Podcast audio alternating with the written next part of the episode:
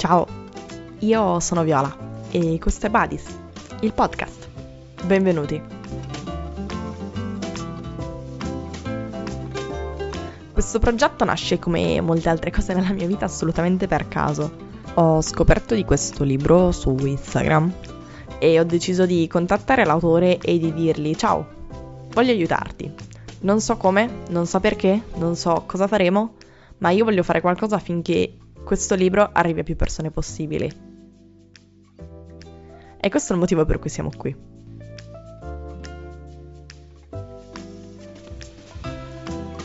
Poi dall'altra parte mi piace anche portarvi più dentro la mia vita. Io sono appunto una studentessa di scrittura creativa che essendo un corso di laurea sperimentale penso sia poco conosciuto, quindi è come se voi faceste un passo in più verso quello che mi è affine. In questo caso parleremo di Badis attraverso i personaggi e parleremo di cosa è stato per me e di cosa è stato per l'autore, perché la cosa figa in questo podcast è che faremo delle domande all'autore e l'autore ci risponderà.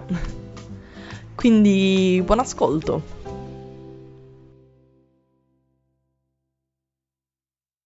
Ciao a tutti e benvenuti alla quarta puntata di Bodis, il podcast.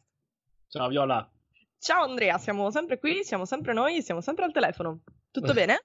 bene, sì, bene. Allora, oggi ci dobbiamo un po' preparare psicologicamente, non lo so, prevedo che questa sarà la puntata più lunga. Non So... Che dici? Eh, beh, sì, perché parliamo di un personaggio bello importante nel romanzo.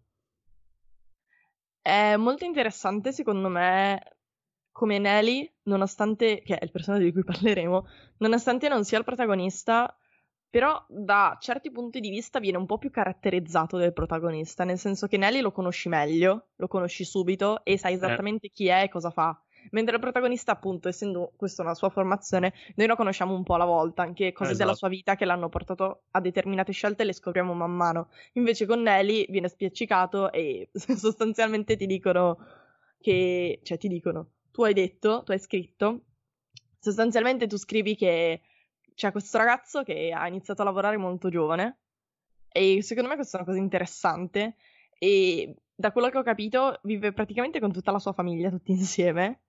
Giusto? Sì, sì, sì, non nel momento in cui conosce il protagonista. No, no, molto prima. Sì, esatto. Quando è giovane fa parte di questa famiglia abbastanza allargata, fatta di cugini, zii, fratelli, sorelle e, e vivono in una casa che, sono, che, hanno rimesso bene loro, bella grande. Eh, sono un clan praticamente. Ok, e secondo me questa cosa si collega molto a quello che dopo lui diventa, nel senso che ne, appunto nella sua età più adulta, lui comunque pratica il poliamore, è super convinto di quello che sta facendo, che sta facendo per sé, la sua vita e le sue convinzioni, cioè lui incarna perfettamente tutti gli ideali e non lo so, la cosa che ho trovato super interessante è il fatto che lui sia poliamoroso, però da un'altra parte usa, tra virgolette, le relazioni con le donne per essere riservato, nel senso che lui non è quel tipo di persona che si scopa una persona diversa ogni giorno e poi lo va a urlare 420 o comunque non ha bisogno di dire tutto ciò che fa perché a lui sì. non interessa, lui non lo fa per il bisogno degli altri, lo fa per se stesso e l'ho trovato molto molto interessante. Eh, ma sai, mi ricordo che. Ora non mi ricordo esattamente il romanzo, però eh, sono sicuro che. Eh, di Brancati, l'autore Brancati, no? lui parlava del Don Giovannismo come fenomeno eh, in mm-hmm. Sicilia, no? E diceva solitamente chi è un vero amatore, chi è un vero Don Giovanni non parla mai eh, delle sue avventure. Di solito chi ne parla è chi invece di solito poi conclude poco. Certo. Eh, però ora, a parte Brancati, io credo che eh, no, cioè, Nelly sostanzialmente sta con, con, queste persone, con queste donne, e parlo sia dei rapporti quelli più duraturi, sia quelli più eh, a volte, come dire, del tutto occasionali, ehm, ma lo fa sempre perché ha un interesse profondo, come dire, emotivo, esistenziale, psicologico di avere questi rapporti, e, che è un, un, un bisogno intimo quindi eh, quello che succede tra lui e queste donne eh, riguarda solamente lui e queste donne. Non è uno che va in giro a fare conquiste per poi farsi bello con gli amici, per poi, come dire, eh, come, c'è, c'è, il personaggio di Barney in How Met Your Mother che è uno, sì. un Don, Don Giovanni seriale, simpaticissimo, ma chiaramente lì è, è, ovvio che tutto quello che lui fa lo fa perché è uno spettacolo, perché deve dare mostra di sé, no?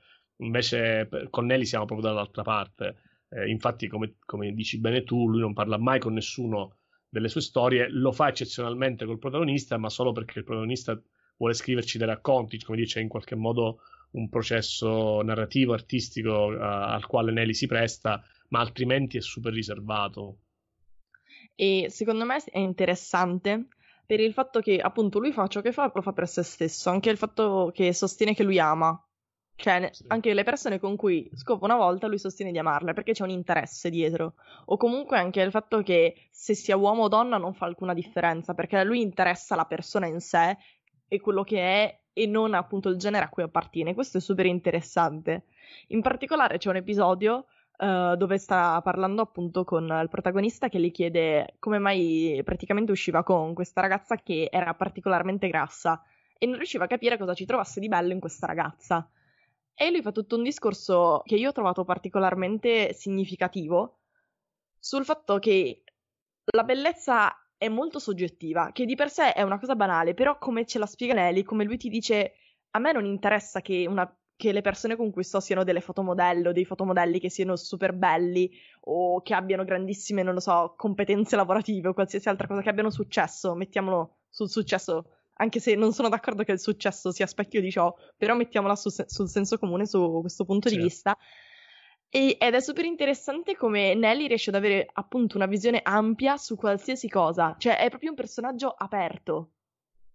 Sì, ma secondo me sai da cosa dipende questo? Dipende dal fatto che eh, non è assolutamente vittima eh, di, un, di, un, certo indottrinamento culturale eh, a cui invece si è esposti dalla mattina alla sera, eh, conducendo uno stile di vita, come dire, normale, no? Comunque Nelly è uno che vive in una roulotte, non ha la televisione, non legge i giornali, non guarda le pubblicità, ehm, legge molti libri che sicuramente non sono quelli che stanno in testa alla classifica e, e, guarda anche film ma sempre molto scelti, non è uno da, da multisala. E quindi inevitabilmente eh, riesce a sfilarsi dal, dall'essere appunto influenzato da, da, tutta una serie di lavaggi al cervello.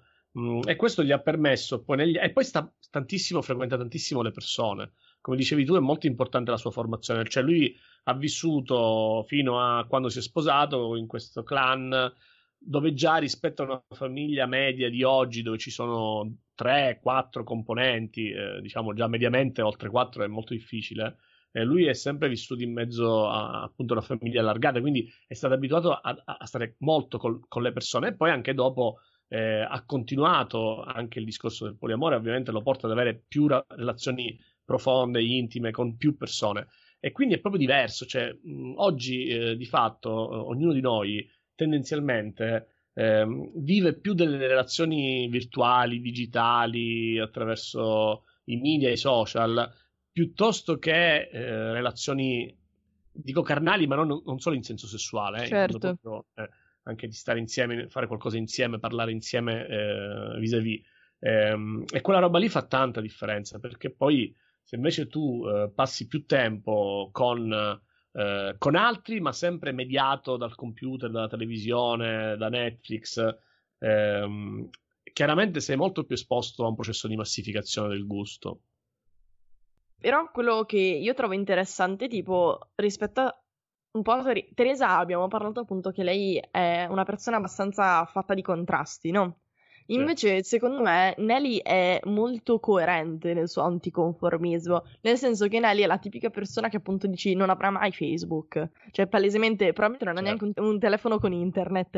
E sì, quindi, sì. nel senso, è quel tipo di persona che però è molto coerente con le sue scelte. E quello che io trovo interessante è che sembra che queste cose per lui siano davvero normali, cioè non è che è frutto di una teoria, di complotti o di cose che comunque gli sono state insegnate, come se fosse stato un flusso naturale che nella sua testa aveva perfettamente senso e quindi lui ha applicato alla realtà. Cioè sembra una cosa così semplice. No, ma è giusto quello che dici, perché se io dovessi definire Nelly, dovendo fare un gioco, in... trovo un aggettivo, eh, userei l'aggettivo primitivo. Sì. Eh, in un'accezione appunto proprio legata al fatto che lui vive uno, uno, uno, stadio, un modo di vivere che assomiglia allo stadio primitivo dell'umanità, quello di un rapporto molto diretto, un po' il buon selvaggio no? di cui parlava Rousseau. Cioè un rapporto molto diretto con la natura, con il discorso del procacciarsi da vivere con lavori molto umili, ma anche, come dire, affatto stressanti e anche molto circoscritti nel tempo. Eh, per cui lui veramente lui, eh, questa, fa, fa, parte insieme ad alcuni suoi parenti a questa ditta per le pulizie, no? Per cui loro mh, vanno a fare le pulizie nei palazzi, però è una cosa che fanno durante la mattina, bom, 3-4 ore la mattina e basta. È chiaro che non si arricchiranno mai, ma non gliene frega niente, cioè lui lavora il giusto certo. per sopravvivere e poi tutto il resto del tempo eh, lo dedica appunto allo stare con le persone, come dicevo prima, in presenza, no?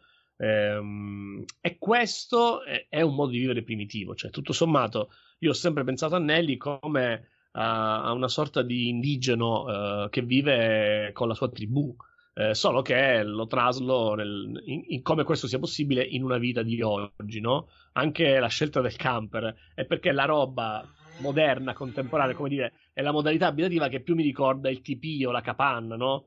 Certo. Eh, eh, addirittura a un certo punto, se ti ricordi, quando lo descrivo la prima volta fisicamente, lo dico anche, no? Cioè, lui è uno molto muscoloso, ma non sono quei muscoli sì. da palestra o come dire, da proteine eh, prese in pasticche. Sono quei muscoli degli, indi- degli, indigeni che uno vede nei documentari, cioè quelle persone che comunque sono abituati ogni giorno a fare una fatica fisica per eh, occuparsi della propria sopravvivenza e che quindi poi di conseguenza, senza che loro lo vogliano, però di fatto hanno dei muscoli tirati, sono molto asciutti, hanno poco grasso, ehm, proprio per, per, per, uno stile di vita, appunto, non perché vanno in palestra per farsi eh, belli. E quindi, ecco, anche nella descrizione, in qualche modo, io uso questo riferimento agli indigeni.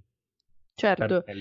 E di per sé, non lo so, tu trovi che Nelly in qualche modo incarni un po' degli stereotipi? Cioè, nel senso, io sono dell'idea che gli stereotipi non siano sempre delle cose negative. Cioè, a livello sempre di senso comune c'è un'accezione un po' negativa. Però secondo me lui è un personaggio, cioè, è molto vicino. Cioè, mentre gli altri, secondo me, non te lo so spiegare. Allora, è, eh. cioè, nel senso, secondo me è una di quelle persone che davvero potresti incontrare per strada. Cioè, Nelly, secondo me, incarna degli ideali, delle cose, appunto, come dicevo prima, molto coerenti. Tant'è che se io lo incontrassi per strada, non sarei così strana. Capito? Mm-hmm.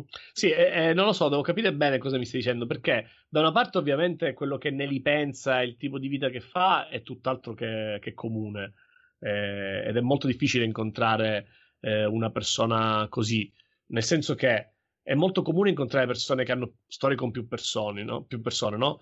Però di solito quella è una, una, forma di poligamia non etica, nel senso che di solito questi diversi rapporti si fondano sul mentire a qualcun altro, sul dire bugie, mentre invece lui appunto ha questa ah, forma la sua teoria, esatto. La sua teoria che, che, se stai con più persone tutte devono sapere che tu stai anche con altri, eccetera, eccetera. Ha proprio un'etica. Quindi è, non è facile incontrare una persona eh, del genere. Però d'altra parte credo di capire cosa mi vuoi dire, nel senso che poi come personaggio, sia il lavoro che fa, sia il tipo di vita che fa, di fatto sembra una persona qualsiasi, non sembra Osho, cioè non è che un esatto. che arriva dal pianeta Vega a, a, a dare, a, come dire, a professare nuove, nuovi ideali di vita, appunto in maniera molto teorica, filosofica o religiosa o mistica. In questo è un operaio del poliamore, Neri, cioè è, è, è un proletario, cioè è una persona molto molto quindi se, se, a questo che ti riferisci capisco eh, cosa vuoi dire. Di nuovo lì c'è un lavoro, ne abbiamo parlato anche l'altra volta, c'è un lavoro di in qualche modo eh, normalizzare un personaggio che altrimenti eh, potrebbe... Sarebbe troppo distante, certo. Sì, esatto, e anche poco, proprio, proprio, proprio, poco credibile, no? Quando tu dici che secondo te eh, Nelly è quasi uno stereotipo, ehm, ora non lo so, io forse direi più un archetipo, Ok, sì, è forse più corretto.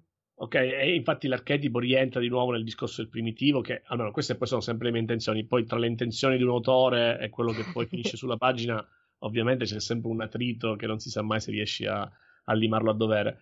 Però ecco, da, dal, dal, mio punto di vista, io ho cercato di lavorare su di lui come se fosse un archetipo. No? Prima ti parlavo del buon selvaggio di Rousseau, ehm, eh, e nella prima chiacchierata ci siamo fatti, ti dicevo, della matrice eh, di Liolà di Pirandello, sì. che è un personaggio un po' mitologico, ok? Perché sembra quasi un pan uh, dell'Arcadia che è quindi appunto spostato sui nostri giorni. Quindi c'è sicuramente qualcosa di mitologico e di archetipico nel, nel personaggio di Nelly.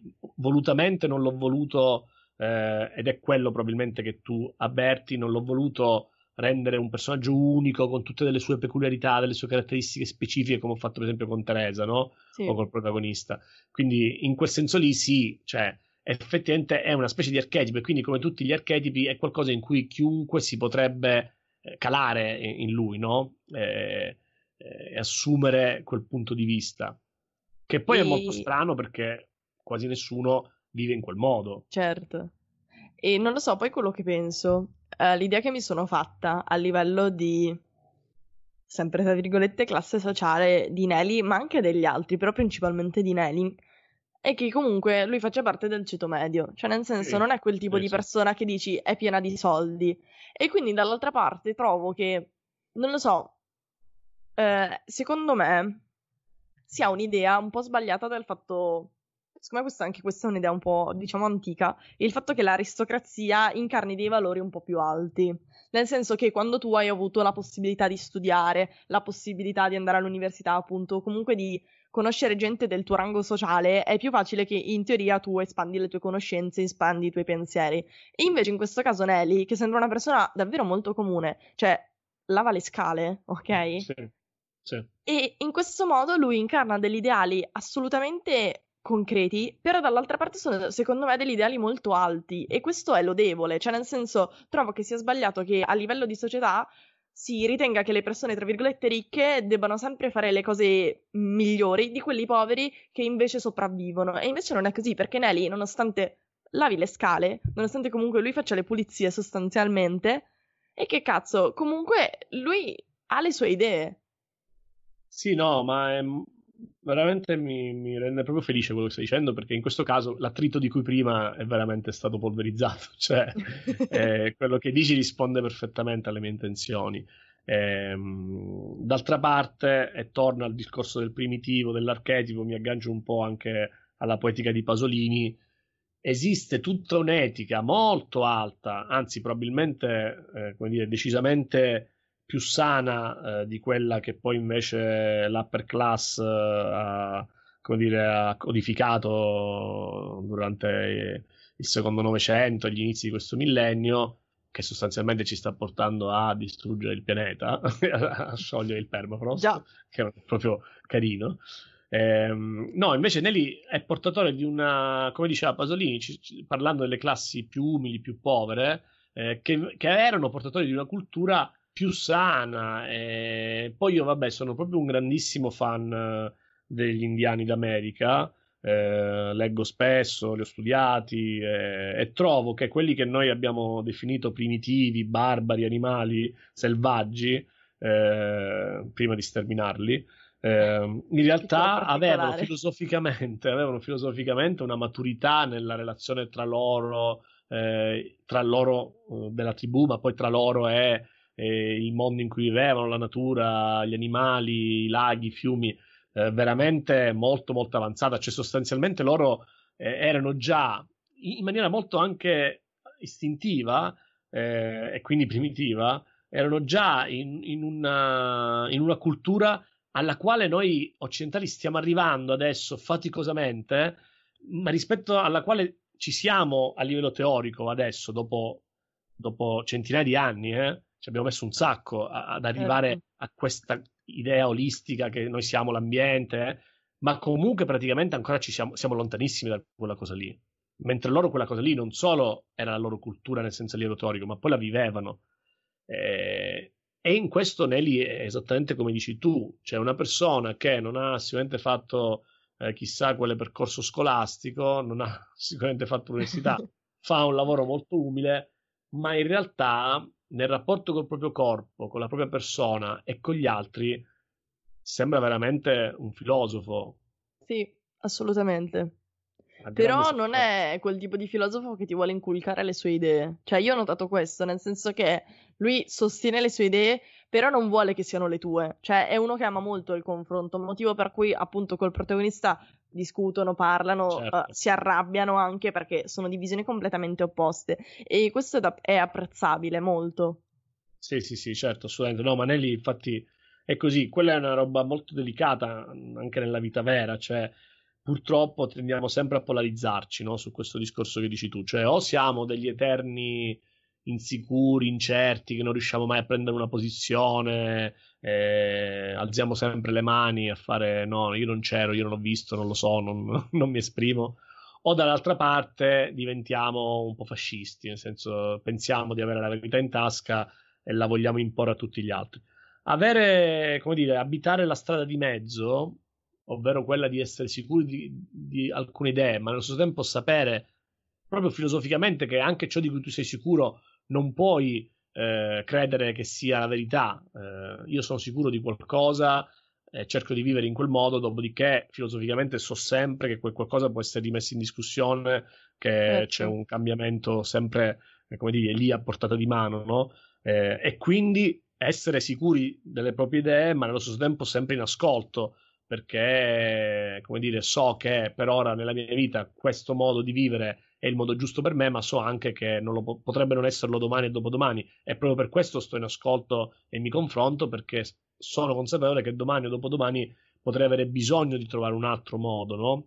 E quindi mi arricchisco col confronto con gli altri. Però questa misura qui è molto difficile da, da raggiungere. Però secondo me lui ce la fa, cioè nel senso, lui riesce in ciò perché la sua è una visione molto empirica. Cioè, nel senso, lui ha sperimentato, comunque è stato sposato, quindi nel senso sa cosa vuol dire stare con una sola persona. E comunque ha, ha, capito, e secondo me quando basi tutto sull'esperienza e le tue comunque teorie, i tuoi pensieri, i tuoi ideali si basano sulla tua esperienza, eh, allora vuol dire che c'è qualcosa non lo so, mi viene in mente questo esempio, è una delle tante cose che si attribuiscono a Aristotele, che poi non si sa mai se è vero o no. Il fatto che lui sosteneva che eh. le donne avessero più denti degli uomini.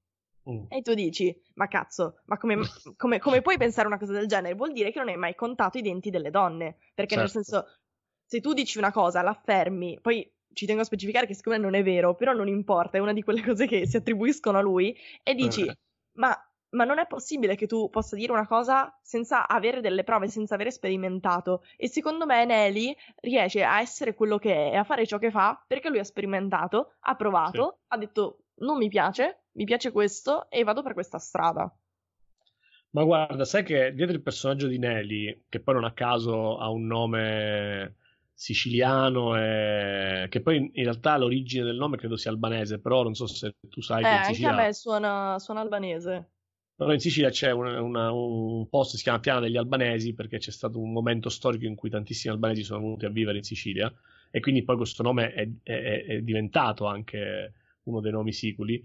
E, ehm, e, in ogni caso, comunque, come dicevo, partiamo da Liolà, che chiaramente è un personaggio siculo. Te lo dico perché io nel far vivere il personaggio di Nelly e nel, nello scriverlo mi sono riferito molto, eh, per questo ti dico che la tua intuizione è proprio giusta, giustissima, perché mi sono riferito molto a un paio di miei parenti, eh, persone che oggi non ci sono più, che erano i miei zii o mio nonno quando appunto io ero piccolo, eh, e che erano tutte persone che veramente non so neanche se erano arrivate alla terza media, avevano fatto sicuramente okay. la scuola elementare, ma non ti posso neanche dire che eh, ma io, allora, io, ho passato tantissimo tempo, per fortuna, con quei vecchi, e lo dico nel, nel modo più nobile con cui si possa usare questo termine.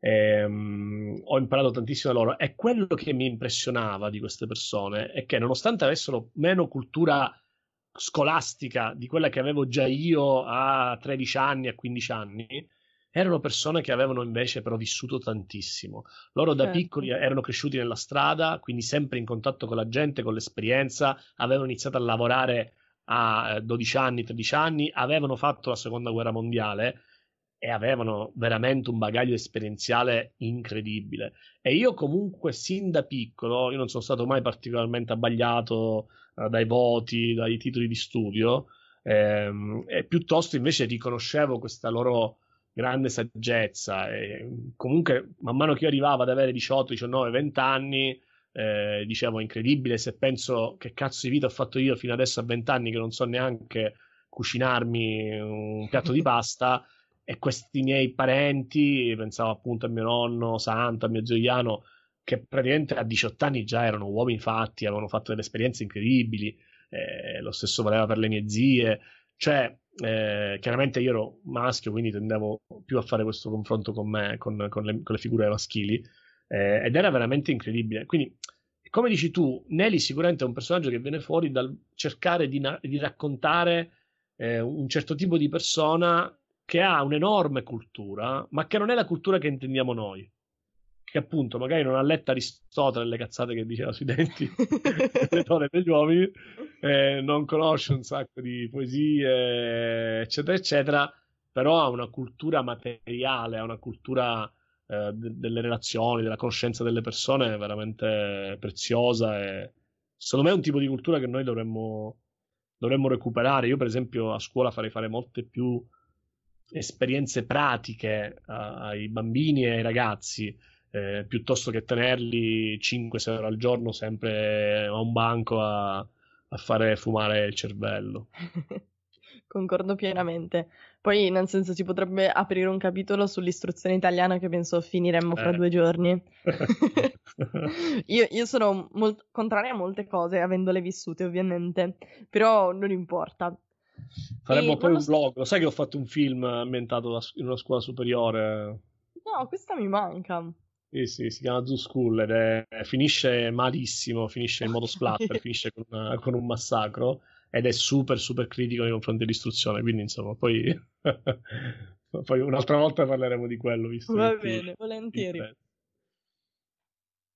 Mm, da una parte penso anche poi dimmi se sto dicendo sempre una delle mie enormi cagate, che Nelly in qualche modo ti assomigli. Cioè, nel senso, io, per quanto poco ci conosciamo, nel senso che oltre queste videochiamate ci siamo chiamati altre tre volte e abbiamo solo parlato di Bodis. Eh sì, anche, eh, anche, perché dobbiamo dire che ci siamo contattati durante il lockdown, quindi eh. non c'è stato proprio modo di vederci. Poi, tra l'altro, non siamo più nella stessa regione. No, io Vabbè, ci incontreremo traslata...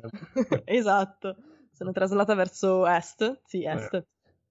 E non lo so, però da una parte la mia domanda è, che è molto complessa, quindi respiro profondo, è molto banale, quindi altro respiro profondo, sostanzialmente è, che cos'è per te la bellezza? Cioè nel senso, tu incarni i valori di Nelly o li trovi troppo alti e dici, vabbè sì, è tanto bello dirlo in teoria, però poi sulla pratica non sono come lui?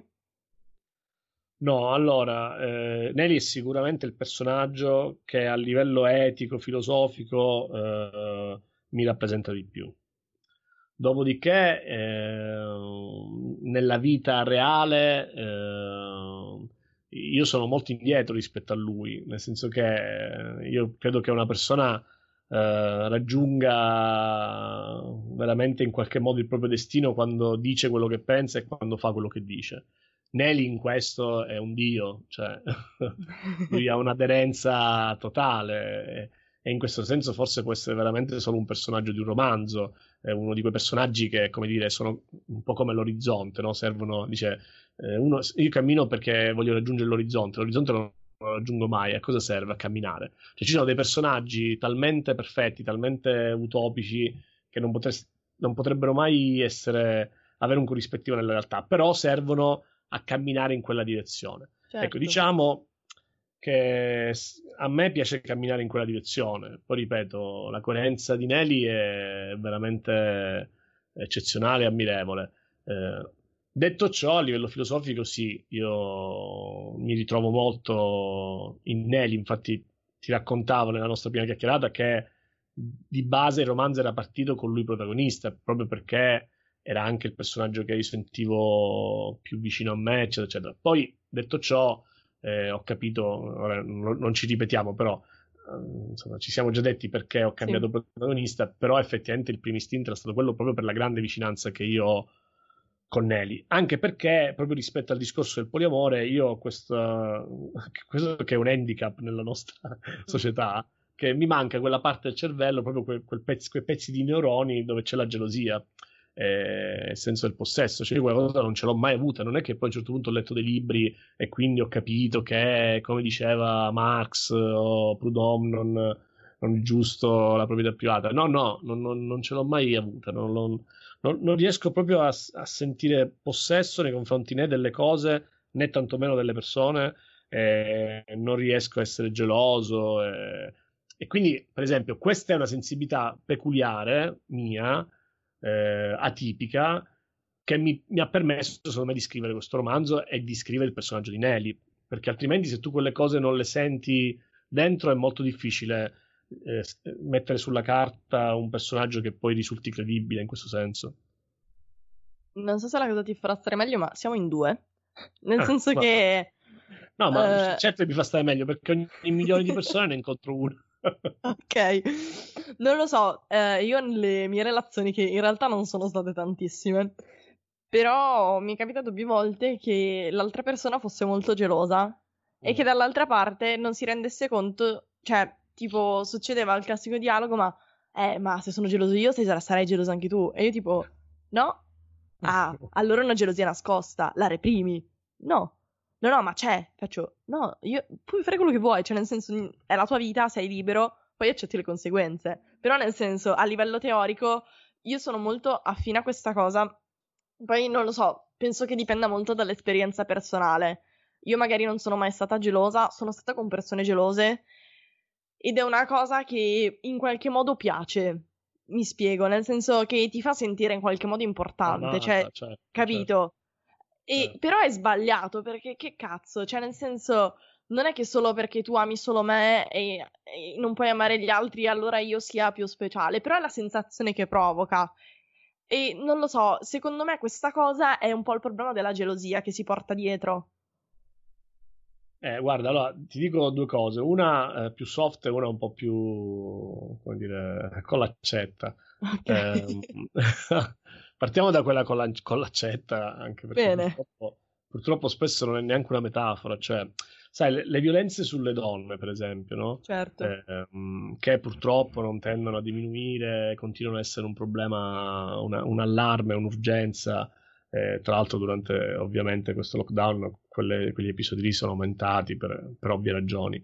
Eh, nascono dalla gelosia, no? Cioè, io trovo veramente assurdo che e io amo una persona così tanto da ucciderla o da picchiarla perché penso che non mi sia fedele o perché non mi è stata fedele. Eh, secondo me lì c'è veramente un problema enorme psicologico. Eh, non si può pensare che l'amore abbia che, cioè, come sia veramente eh, vada, vada a braccetto con la gelosia, perché sono proprio l'opposto. Cioè, amare una persona significa volere il suo bene e quindi essere felici se quella persona è felice e realizzata. La gelosia invece è soltanto amare se stessi, è avere una forma patologica di amore nei confronti del proprio io, propria, del proprio onore, no? Perché cosa succede? Cioè, cos'è che a me mi fa salire il sangue al cervello se la, la mia fidanzata o mia moglie o mio marito vanno con qualcun altro e mi tradiscono? Il fatto che loro possano osare eh, trovare qualcuno più interessante di me. Ma questa cosa qui nasce quando tu hai dei problemi di autostima, dei problemi come dire, abbastanza grossi con la, con, la, con, la, con la, tua identità, con la tua personalità. Eh, questa cosa te la dico un po' fuori dai denti perché la penso e perché purtroppo questo atteggiamento è un atteggiamento che spesso degenera in, in violenze eh, psicologiche e purtroppo anche fisiche. Poi quasi sempre sono gli uomini nei confronti delle donne, quello nasce un po' probabilmente da, non, non, non solo da un fatto biologico, ma da, da un fatto eh, in qualche modo culturale legato al maschile, al femminile, a, a, quella che è stata la nostra società patriarcale per tantissimi anni. Eh, e poi, certo, anche dal fatto che a volte se si arriva alle mani, magari tendenzialmente un uomo è più forte, può fare più male di una donna, e allora questa cosa qua è difficile, mh, come dire, trattenerla, no? Quando tu hai un potere fisico nei confronti di un'altra persona, se, se, non ti sei educato, se non hai una cultura appunto del rispetto, della non violenza, eh, è facile che poi quella roba ti, ti, ti sfugga di mano e, e, tu compia quei gesti atroci.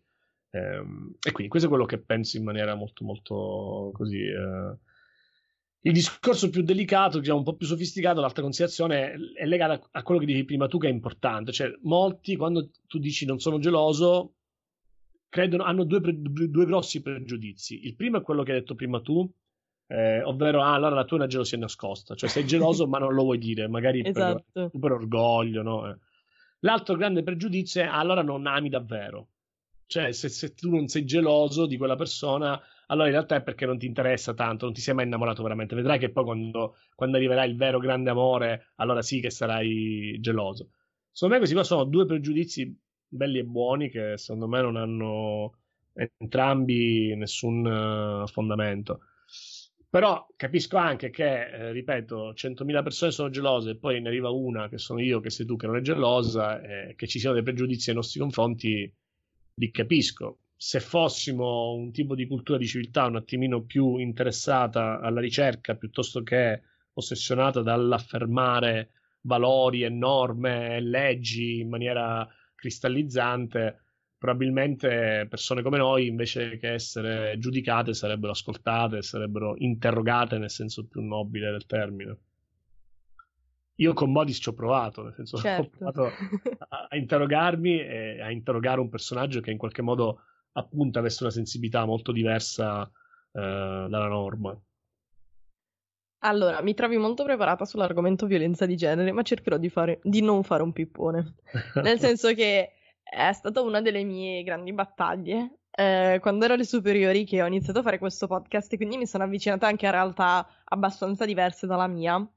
Quindi magari, non lo so, anche delle grandi città, io comunque vivo in un paesino di 6.000 abitanti e quindi okay. nel senso e sono sempre vissuta qui e, e, non è la grande città ovviamente e quindi hai sempre l'idea che le cose succedono sempre lì. Mm.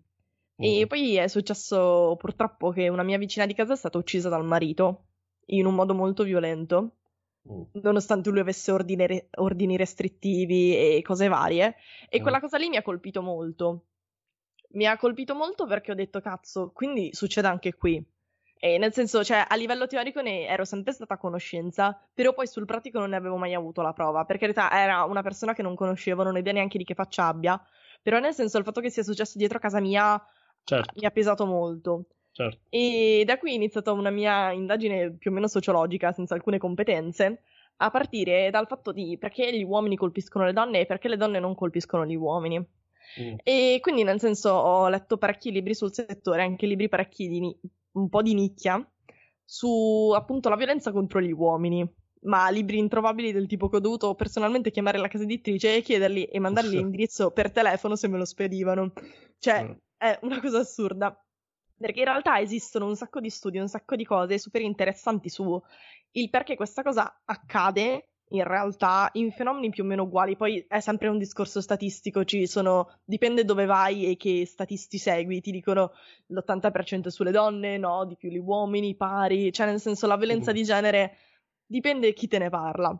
Però quello che io ho riscontrato è il fatto che la pressione sociale che sente l'uomo è il problema in entrambi i casi, nel senso che okay. da una parte l'uomo si crede e deve essere l'uomo forte, l'uomo alfa, quindi l'uomo alfa attacca, lui non può essere attaccato quindi da una parte io attacco te come donna perché tu sei mia e sei di mia proprietà, e dall'altra parte se tu attacchi me, io come uomo non andrò mai a denunciare perché io sono forte e questa cosa è da deboli. Quindi certo. nonostante certo. tu mi picchi, nonostante magari abbiamo una relazione di merda, nonostante qualsiasi cosa, io non andrò mai a denunciarlo perché io non posso farlo in quanto uomo. Ok. E quindi nel senso, poi non sto dicendo che è colpa degli uomini, sto dicendo che c'è una pressione sociale che spesso non viene contata. Io non no, lo so. Però è Però il discorso so... del femminismo, del nuovo femminismo, no? Che c'è sempre il discorso delle donne poverine, sempre loro, perché le donne vengono violentate, le donne vengono stuprate, le donne vengono uccise. Ok, però qual è il problema alla base? E non lo so, questo, lo so che magari è un po' criticabile quello che penso, però in quanto donna io credo che davvero questa sia la, solu- cioè, la soluzione, questa sia la causa del problema più che la soluzione. Mm. No, no, ma sicuramente è così eh, rispetto a quello che dici tu, secondo me è molto giusto, è molto vero. Prima quando, quando, ho detto non è tanto una differenza biologica, secondo me, ma più tra quella tra maschile e femminile e, e cosa è stato il maschile e il femminile negli ultimi esatto. secoli. Purtroppo il maschile è stato quello, cioè noi abbiamo ereditato una cultura in cui il maschio deve essere quello forte, quello che non piange, quello che attacca per primo, e come dici tu, il maschio alfa, quella, quella roba lì è veramente una stortura allucinante. Ora noi siamo molto sensibilizzati, per fortuna, su questo tema, però poi di fatto in realtà noi non, come dire, ce ne occupiamo solo quando la roba diventa eh, arriva alla cronaca, no? alla cronaca nera. Eh, però il problema della gelosia, secondo me, invece è un problema che andrebbe trattato molto molto prima e andrebbe individuato come problema vero anche in uh, situazioni che per fortuna non sfociano in episodi di violenza psicologica o fisica. E invece, e invece quello che facciamo noi culturalmente, eh, e questo è uno dei motivi della, del perché io ho scritto questo libro e perché, del perché secondo me è importante parlare di questi temi. La nostra cultura sulla gelosia ci scherza, noi ci costruiamo le serie, ci costruiamo le serie tv, le commedie romantiche, eh, la ci pornografia. Piace. Scusami? La pornografia anche, molto. Eh, aspetta, non fammi capire questo collegamento che mi sfugge. Che cioè, nel senso, non lo so, cioè, a- all'interno del mondo pornografico c'è tutta una sezione del fatto della gelosia, dei tradimenti. Ah, sì, sì, ho capito. Ok. Certo. Sì, sì, sì, certo, certo. Che anche lì, appunto, sono ovviamente spesso usati come quasi delle cose comiche. Esatto.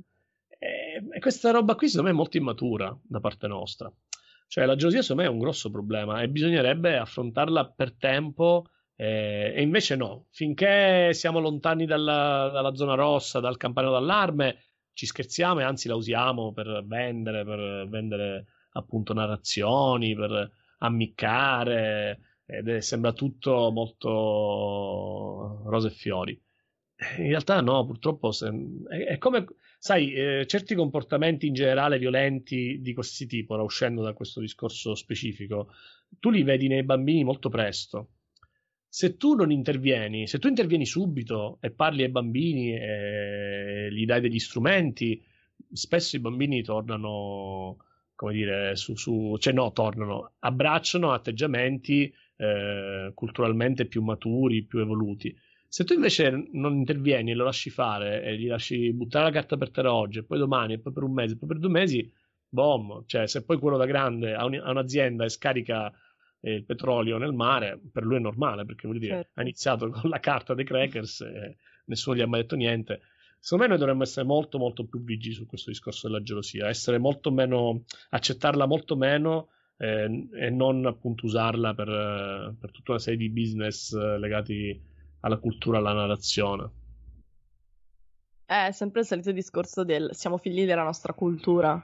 Nel senso che per quanto noi a livello di società possiamo discostarci, possiamo illuderci di essere molto avanti coi tempi, in realtà ci sono parecchie cose che ci aggrappano, motivo per cui, ritornando brevemente al discorso di prima, eh, la legge sul diritto d'onore, cioè nel senso è stata eh. tolta nell'81, cioè, cioè nell'81, cioè, certo, mia madre certo. aveva appena finito le superiori e certo. quindi ti fai due conti e dici ma cazzo, cioè ma come può essere? perché arriviamo sempre così tardi. Poi io parlo dell'Italia perché è la realtà che conosco meglio, è la realtà che vivo, però è davvero incredibile come le cose siano arrivate così tardi ed è inspiegabile come ancora oggi siano influenzate, cioè come ancora oggi ci influenzano. Ci influenzano, ma perché prima tu dicevi noi siamo figli della nostra cultura, ma la verità è che la percezione più diffusa non è questa. La percezione più diffusa è che noi siamo fatti così, che è una frase tremenda, è proprio la morte dell'essere umano. Eh, noi siamo fatti così, eh, gli uomini sono fatti così, eh, le donne sono fatte così. Cioè, tutta una serie... E, non c'è la, la, proprio la metacognizione del noi agiamo in base a come siamo stati educati. Perché se ci fosse certo. questa presa di coscienza, se fosse, come dire, un, una, una metacognizione proprio che arriva subito, se, tutti noi fossimo pienamente consapevoli che i nostri comportamenti dipendono da come siamo stati educati, questo comporterebbe una serie di corollari altrettanto immediati, ovvero quindi se ci comportiamo male, se a livello sociale ci sono dei problemi, cambiamo velocemente questa educazione. No, invece purtroppo l'ignoranza su questo tema è ma noi siamo fatti così. Ed è agghiacciante questa cosa, no? Sai, lo stereotipo che il meridionale è più geloso e più passionale del nordico. grande cazzata, non è questo, non è che se io nasco a Catania sono più geloso che se nasco a Vicenza, non è questo, certo. è, è, è, che noi siamo stati sotto gli arabi, eh, gli spagnoli, voi sotto gli austriaci e quindi c'è una cultura, un'educazione chiaramente che segna delle differenze in questo come in tutti gli altri aspetti. Avere questa consapevolezza sarebbe molto importante, ma in generale proprio sarebbe importante essere consapevoli che il tipo di educazione che abbiamo avuto che ci fa essere in un certo modo e che non è che noi siamo fatti così. Nel romanzo, ne, nei dialoghi tra Nelly e il protagonista, l'importanza del confronto, della possibilità di vederla in un altro modo, di conoscere nuovi approcci culturali e quindi poi cambiare la propria educazione è molto presente lì nei, nei loro confronti, così come nelle interviste certo. della seconda parte. Ok, ho una domanda. Non lo so, io ho avuto la percezione che leggendo il libro non c'è un ambiente, cioè, poi adesso dimmi, magari non ho capito niente, non c'è un'ambientazione stabilita, nel senso che appunto quello che dici tu dell'identità culturale che si trasmette anche rispetto un po' al luogo in cui vivi. Sì. Ok? Quindi nel senso del fatto che noi siamo influenzati in un certo modo in Italia o che comunque le per- che però questa cosa effettivamente non è determinante, però secondo me in qualche modo lo è. Cioè nel senso, io non dico l'esempio proprio che hai fatto tu Uh, sud o nord, però a livello proprio secondo me più statale, ok, lo metterei più dal fatto del, del, dell'Italia, secondo sì. me dipende se tu nasci in Italia o se tu nasci in Francia. Forse Italia e Francia ancora no, però nel senso allarghiamo, sì, facciamo sì. i continenti. E però leggendo il libro non mi è venuto in mente un posto dove lui cioè dove il libro potesse essere ambientato. Poi magari questo, no, cioè non lo so, nella mia testa sono gli Stati Uniti, ma perché penso sia un discorso di influenza, di sogno americano, di tutti quei brutti film che guardo. Però dimmi se sbaglio. Nel no, non sbagli, ma infatti... No, no, non sbagli, ma è, infatti... È voluto. Sì, sì, le, le, i nomi delle città sono inventati, non esistono okay. queste città. Eh, no, in realtà lì c'è proprio un discorso. Io ehm, so che comunque eh, questo romanzo è molto legato all'utopia, proprio come genere letterario. E se tu pensi ai romanzi utopici per eccellenza, da quello di Tommaso Moro, che poi dà il nome, diciamo, al, ehm, appunto al termine utopia, ehm, a, che ne so, Mondo Nuovo di Huxley, sono sempre romanzi ambientati de- in dei non luoghi, in dei, in dei, posti che sono una sorta di crasi eh, di diversi pezzi della realtà, no? E, ehm, e io ho voluto lavorare in questo senso, anche perché per me era importante che a livello filosofico e tematico eh, il romanzo parlasse dell'Occidente, cioè non mi interessava tanto parlare della specificità dell'Europa piuttosto che degli Stati Uniti, dell'Italia piuttosto che della Svezia, ma mi interessava molto parlare dell'Occidente, no? In qualche modo l'utopia di cui si fa portavoce Nelly e poi la, gli altri personaggi de, della comune eh, è in dialettica con la cultura occidentale, che non è una roba che ha a che fare con New York oggi o Chicago negli anni 70 o Roma negli anni 60, ha a che fare con un modo di pensare la vita e l'amore, i rapporti che nasce dalla filosofia greca, da Aristotele, da Platone e arriva addirittura fino a Marx, eh, fino a Hegel. Quindi per me era importante eh, creare questa sorta di eh, mh, crasi geografica che fosse il, la risultante di un processo culturale molto molto ampio nello spazio e nel tempo. E poi, comunque, siccome Nelly si fa portavoce appunto di un'utopia, ehm, per me era altrettanto importante eh, che anche, anche, a livello creativo, artistico, io mi potessi prendere, eh, come dire, eh, il diritto di inventare dei mondi, di inventare delle certo. città, di, inver- di, inventare dei quartieri, perché è come se eh, questa mia libertà creativa nel creare il mio mondo narrativo diventasse eh, metalinguisticamente un modello e quasi una profezia della volontà filosofica di un'invenzione sociale, cioè di un mondo altro in cui amare e vivere diversamente.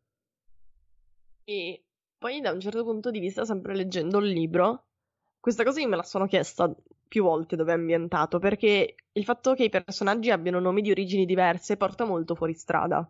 Cioè, nel sì. senso, Tipo, nella mia testa, onestamente, Nelly non era sicuro, era più appunto albanese, comunque Est Europa, e lo stesso Mi- Misela. Sì, Invece, certo. ok, Teresa è un nome italiano. Quindi, cioè, nel senso, c'erano tutta una serie di cose che ti... Roxana, non lo so, inglese? Bu- la butto lì, poi magari Certo, non è certo, vero. certo. No, no, sì, beh, Anglosassone, diciamo. È anglosassone.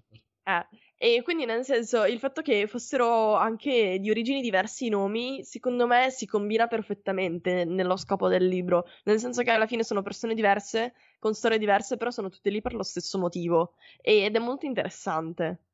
Sì, poi ti dico un'altra cosa molto velocemente, eh, ma tanto lo sapevamo che sta puntata andavamo lunghi. cioè a me proprio come spettatore, come lettore e anche come ascoltatore di musica, a me interessano tantissimo uh, le narrazioni che mischiano culture, che okay. mischiano popoli, che mischiano lingue, tantissimo. Perché è dove stiamo andando. Sinceramente, la cultura legata a un particolare posto, una particolare città, la vedo come una roba interessantissima, bellissima, eh, ma anacronistica.